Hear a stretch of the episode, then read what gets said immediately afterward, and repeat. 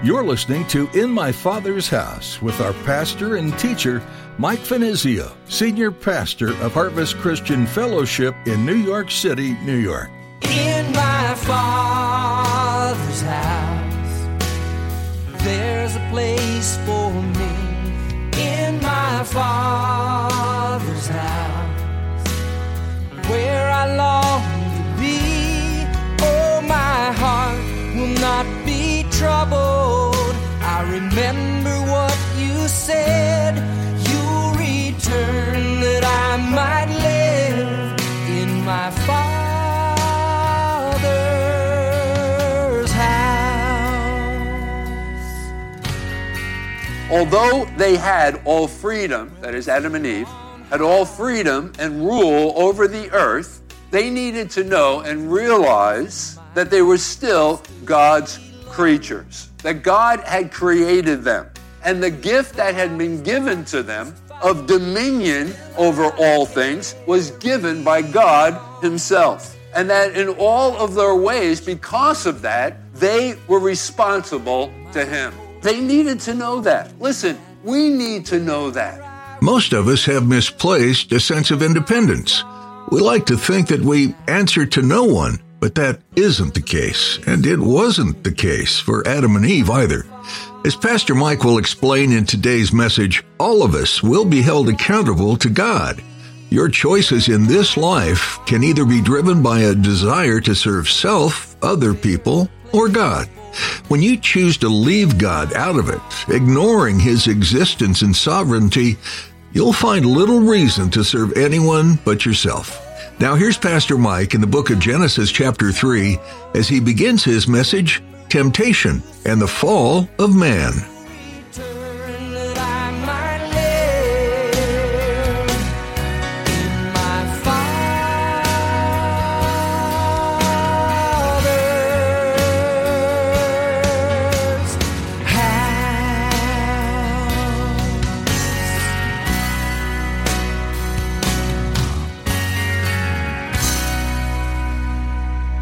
Genesis chapter 3, and our text is found in verses 1 through 6.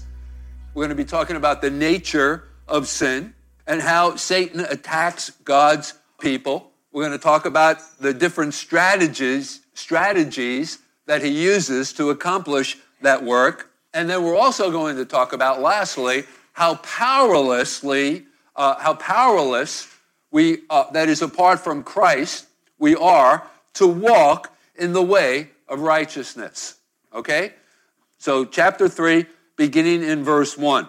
Now the serpent was more cunning than any beast of the field which the Lord God had made. And he said to the woman, that is Eve, Has God indeed said, You shall not eat of every tree of the garden? Okay, in just a moment, we're going to talk about talking serpents or talking snakes. So hold on to that idea. And, uh, and uh, you know, and this chapter has actually been under attack and has been subject to controversy because of that fact. I mean, come on. You kidding me? Serpents, snakes talking? You know, those things only happen in fables, in fantasies. And, uh, but we're going to address that question in just a moment. But anyway, let's go on. We'll come back to that. And the woman said to the serpent, We may eat the fruit of the trees of the garden. But the fruit of the tree, which is in the midst of the garden, God has said, You shall not eat it, nor shall you touch it, lest you die. Then the serpent said to the woman, You will not surely die. For God knows that in the day you eat of it, your eyes will be opened, and you will be like God, knowing good and evil. So when the woman saw that the tree was good for food, that it was pleasant to the eyes, and a tree desirable to make one wise, she took of its fruit and ate. And she also gave to her husband, that would be Adam, with her, and they both ate. Now, think about this. When God placed the first man, Adam, the first woman, Eve, in the Garden of Eden, it was his plan for them to have dominion over all he had created. In fact, he instructed them after he had created the physical universe, he said, Go and subdue it. In other words, enjoy it. Go back to chapter 1. We've already talked about this. Notice in verse 28, in Genesis chapter 1 and verse 28, Then God blessed them. God said to them, Adam and Eve, Be fruitful and multiply, fill the earth and subdue it, have dominion over the fish of the sea, over the birds of the air, and over every living thing that moves on the earth. So, all of what God had created in the physical universe was for the benefit of mankind. The first man, the first woman, Adam and Eve. It was all theirs to enjoy, to subdue, to have dominion over it. Now, with that said, that brings us to our first point. If you're taking notes, write this down. The tree of the knowledge of good and evil. Now, we were first introduced to this tree in chapter 2, in verse 17. Let's quickly go back there. But of the tree of the knowledge of good and evil you shall not eat, for in the day that you eat of it, you shall surely die. Okay, so think about this now. God had placed Adam and Eve there in the garden. He had created the physical universe. They were to have, uh, this was his plan. They were to have dominion over all things, all of the things that he had created. It was all for their enjoyment. There was no restrictions on how they were to do it, how they were to go about subduing it, how they were to go about having dominion over it, how they were to go about enjoying it, except in the matter of the tree of the knowledge of good and evil, which they were not to eat thereof. Now, this tree, I got to tell you, has been the source of a lot of speculation and confusion. So let's try to answer the question what then does the tree of the knowledge of good and evil there in the garden, what does that tree represent? What does that tree symbolize? And I think we've already sort of touched on this uh, question in one of our previous messages. But anyway, uh, for the benefit of those of you who weren't uh, here, although they had all freedom, that is, Adam and Eve, had all freedom and rule over the earth, they needed to know and realize that they were still God's creatures, that God had created them. And the gift that had been given to them of dominion over all things was given by God Himself and that in all of their ways, because of that, they were responsible to him. They needed to know that. Listen, we need to know that. We likewise are responsible unto God, even as Adam and Eve were responsible unto God. You know, in the book of Acts, in chapter 17 and verse 25, when Paul is in Athens and he goes to the, uh, uh, the meeting place where uh, the poets would gather and the philosophers would gather and they would debate the issues of, of life. And, and uh, he's declaring unto them the unknown God. There were so many gods, there were so many statues, uh, you know, just riddled throughout the, the city of all of the gods that the Athenians, that the Greeks had worshiped. And then on one particular uh, site, they had so many gods they couldn't even name all of them. And so uh, the plaque had said, unto the unknown God. And so Paul seizes upon that opportunity at this great gathering to declare unto them the unknown God. That is the God that obviously they didn't know. And in describing the unknown God, in Acts chapter 17 and verse 25, Paul reminds the Athenians that he, that is God, gives all uh, to us life, breath, and all things and thus we are responsible unto it. Listen, you wouldn't even be able to draw your next breath if it wasn't for God. And so the idea there is that we all are responsible. We are God's creations, we are God's created beings, and therefore we are responsible unto Him. And, and I think, you know, it would serve us well to always keep that uh, in front of us. We have to give an account, that we are accountable unto Him, we are responsible unto Him. One day we're going to stand before him and we're going to have to give that account. Now, let me raise this question How long do you think it was? Uh, how long did Adam and Eve live in the garden before they actually disobeyed the Lord? And in fact, uh, ate of the tree of the knowledge of good and evil. How long do you think? A couple of days? A couple of weeks? A couple of months? A couple of years? Well, we're not actually given the answer to that question, but I suspect, knowing something about human nature, my guess was it's not all that long, really, right? Uh, probably, probably just uh, right after God had instructed them not to eat of the tree of the knowledge of good and evil. Now, at the same time, I'm sure that the devil heard God's warning about this tree and then immediately went to work. And then that brings us to our second point, and that is the devil's devices. You know, the Bible tells us that in 2 Corinthians in chapter 2 and verse 11 that we're not ignorant to the devices of Satan. Now let's go back to verse 1. Let's read verse 1 again. Now the serpent was more cunning than any beast of the field which the Lord God had made. And he said to the woman, Has God indeed said, You shall not eat of every tree of the garden? Okay, first of all, talking snakes, huh? Okay, we probably need to address that question. But first of all, I think we need to address the subject of the identity of this serpent. Who is this serpent? And I believe on the basis of other verses of scripture, we can come to the conclusion that the serpent is none other than the devil himself. And I'll give you a cross reference for this. In the book of Revelation, in chapter 12, in verse uh, 9, uh, in uh, identifying him, that is the serpent, there in Revelation chapter 12 and verse 9. Maybe I should read it for you. Or if you'd like, you can turn there. But let me set this up for you. Uh, you know, even up until the present time, Satan has access before the throne of God. And uh, remember in the book of Job, when the angels of God were appearing before God, were presenting themselves before God, and then uh, amongst those who were presenting themselves before God was none other than Satan, none other than Lucifer, the anointed cherub of God at one time. That's the way he's recommended to us and described for us in the book of Ezekiel. We'll get back to that in, in just a moment. So, even up until the present time, I want you to understand that Satan actually has access to God in heaven before the throne. But during the period known as the seven years of tribulation, according to the book of Revelation, chapter 12, he's thrown out from the uh, presence of God and no longer has that capacity to appear before him.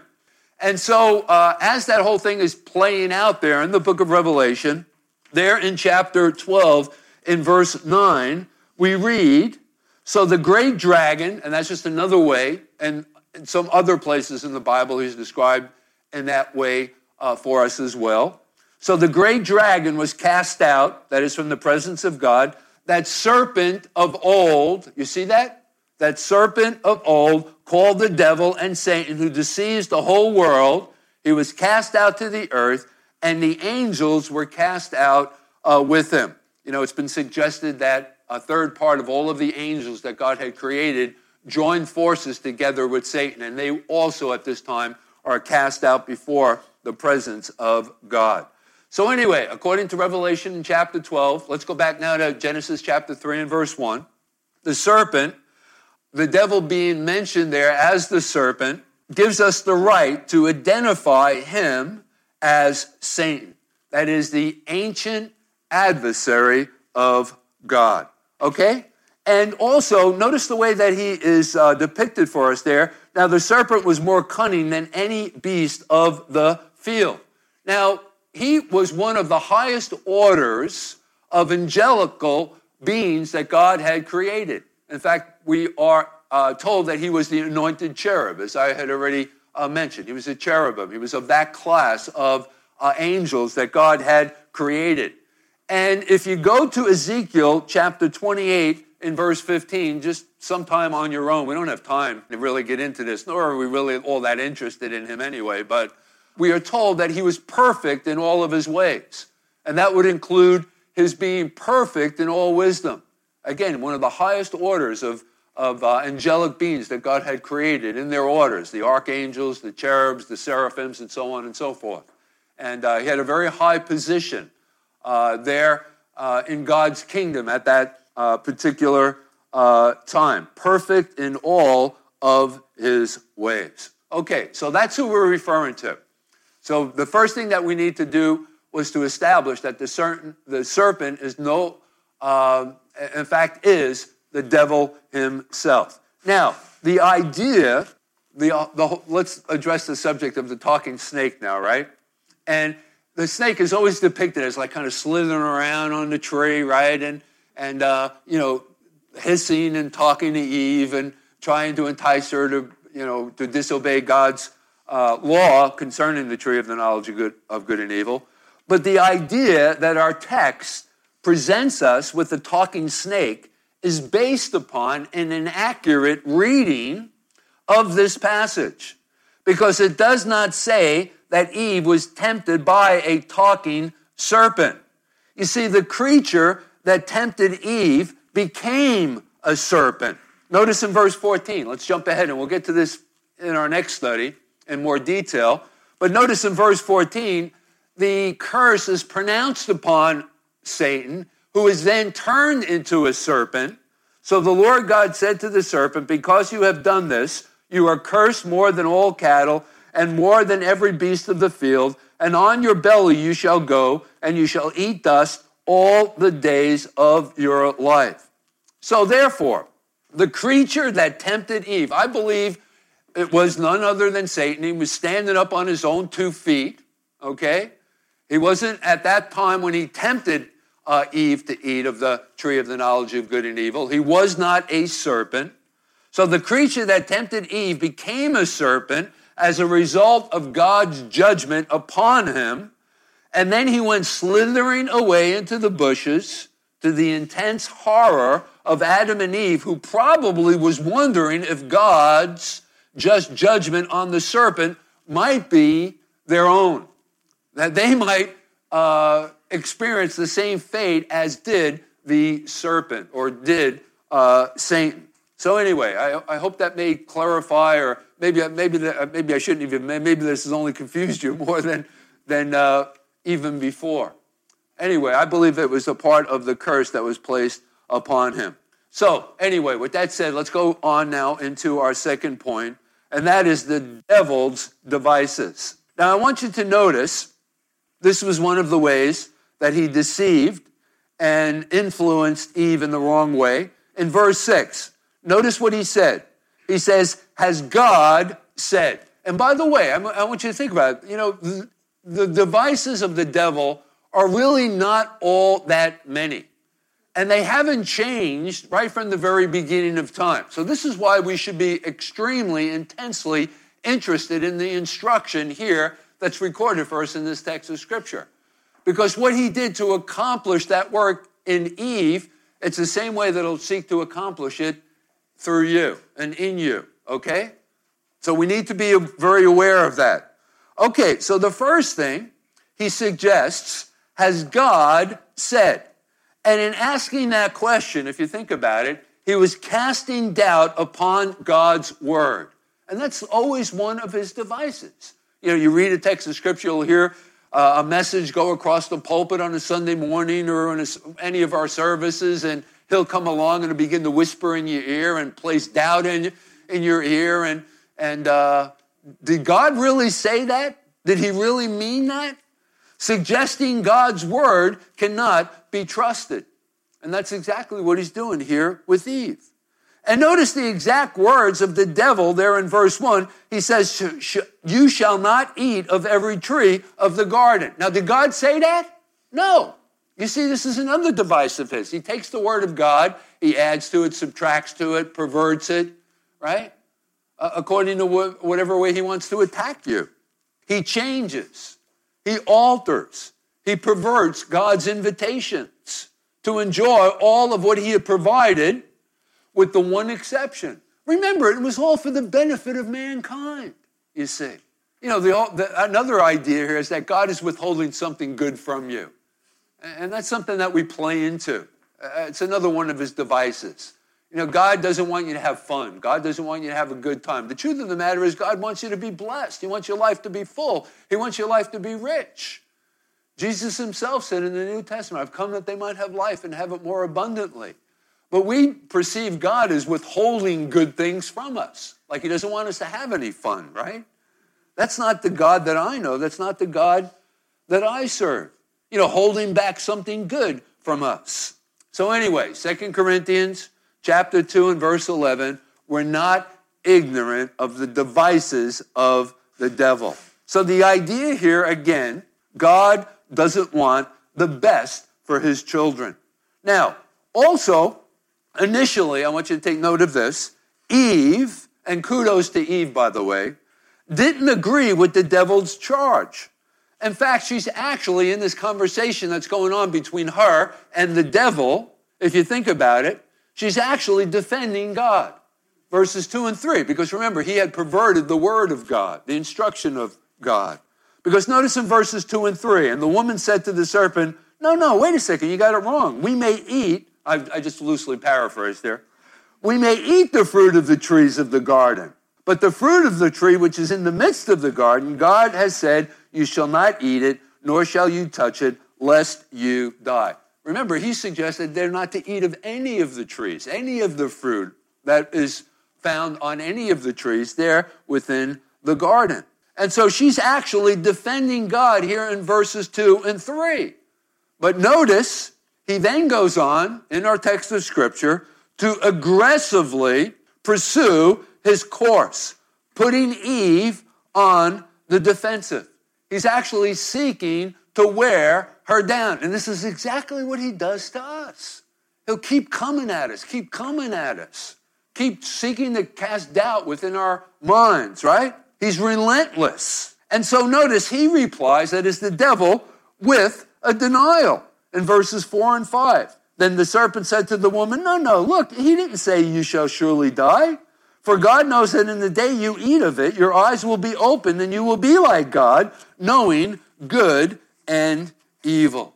And so, what's going on here? Well, once again, the integrity of God's word is under attack. Hey, listen, you know, God said it. This is, this is God's revealed revelation to man, the Bible.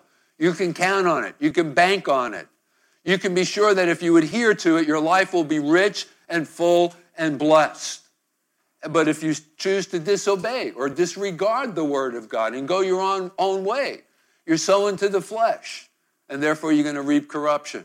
You need, we need to understand that. We need to absolutely recognize this fact. So, again, the question that's being raised here by the devil does God speak the truth? Can God be trusted?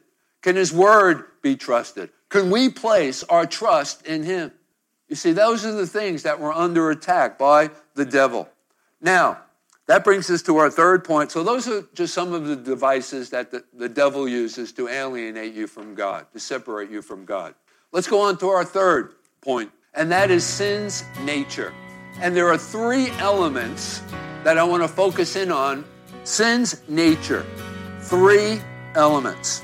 Sadly, in verse 6, unfortunately, we read, So when the woman saw that the tree was good for food, that it was pleasant to the eyes, and a tree desirable to make one wise, she took of its fruit and ate.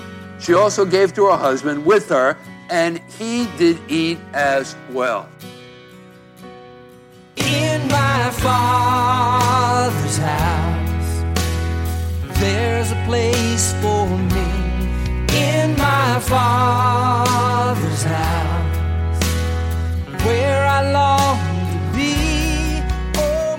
You've been listening to Pastor Mike Finizio here on In My Father's House. He is working his way through the book of Genesis. If you were blessed by today's message and want to pass along the blessing, you can find a link to give to the ministry on our website, harvestnyc.org. We have so much available to you there, including many audio messages and links to streamed messages. We stream every Sunday and Thursday service. Once again, that's harvestnyc.org. Another way to pass along the blessing is to share the messages with someone else. Maybe God put someone on your heart today as you listened. You can send them the links as well. In My Father's House is a ministry out of Harvest Christian Fellowship in Midtown Manhattan, New York City. We're easy to find, with access from Port Authority on 42nd and Penn Station on 34th. Come by and see us. But if you're from another part of the country or world, we'd love to know. Please send us a quick note at harvestnyc at verizon.net. That's harvestnyc at verizon.net. It's a great encouragement to Pastor Mike and the team at In My Father's House to hear where these messages are being listened to. There is nothing more beautiful than the global body of Christ. If you'd like to hear more, subscribe to our podcast for daily doses of the Word. Just go to Spotify and search for In My Father's House with Mike Finizio, and then just click follow. Well, we have filled our time for today. Come back and see us again because there's no better place to be than in my Father's house with you.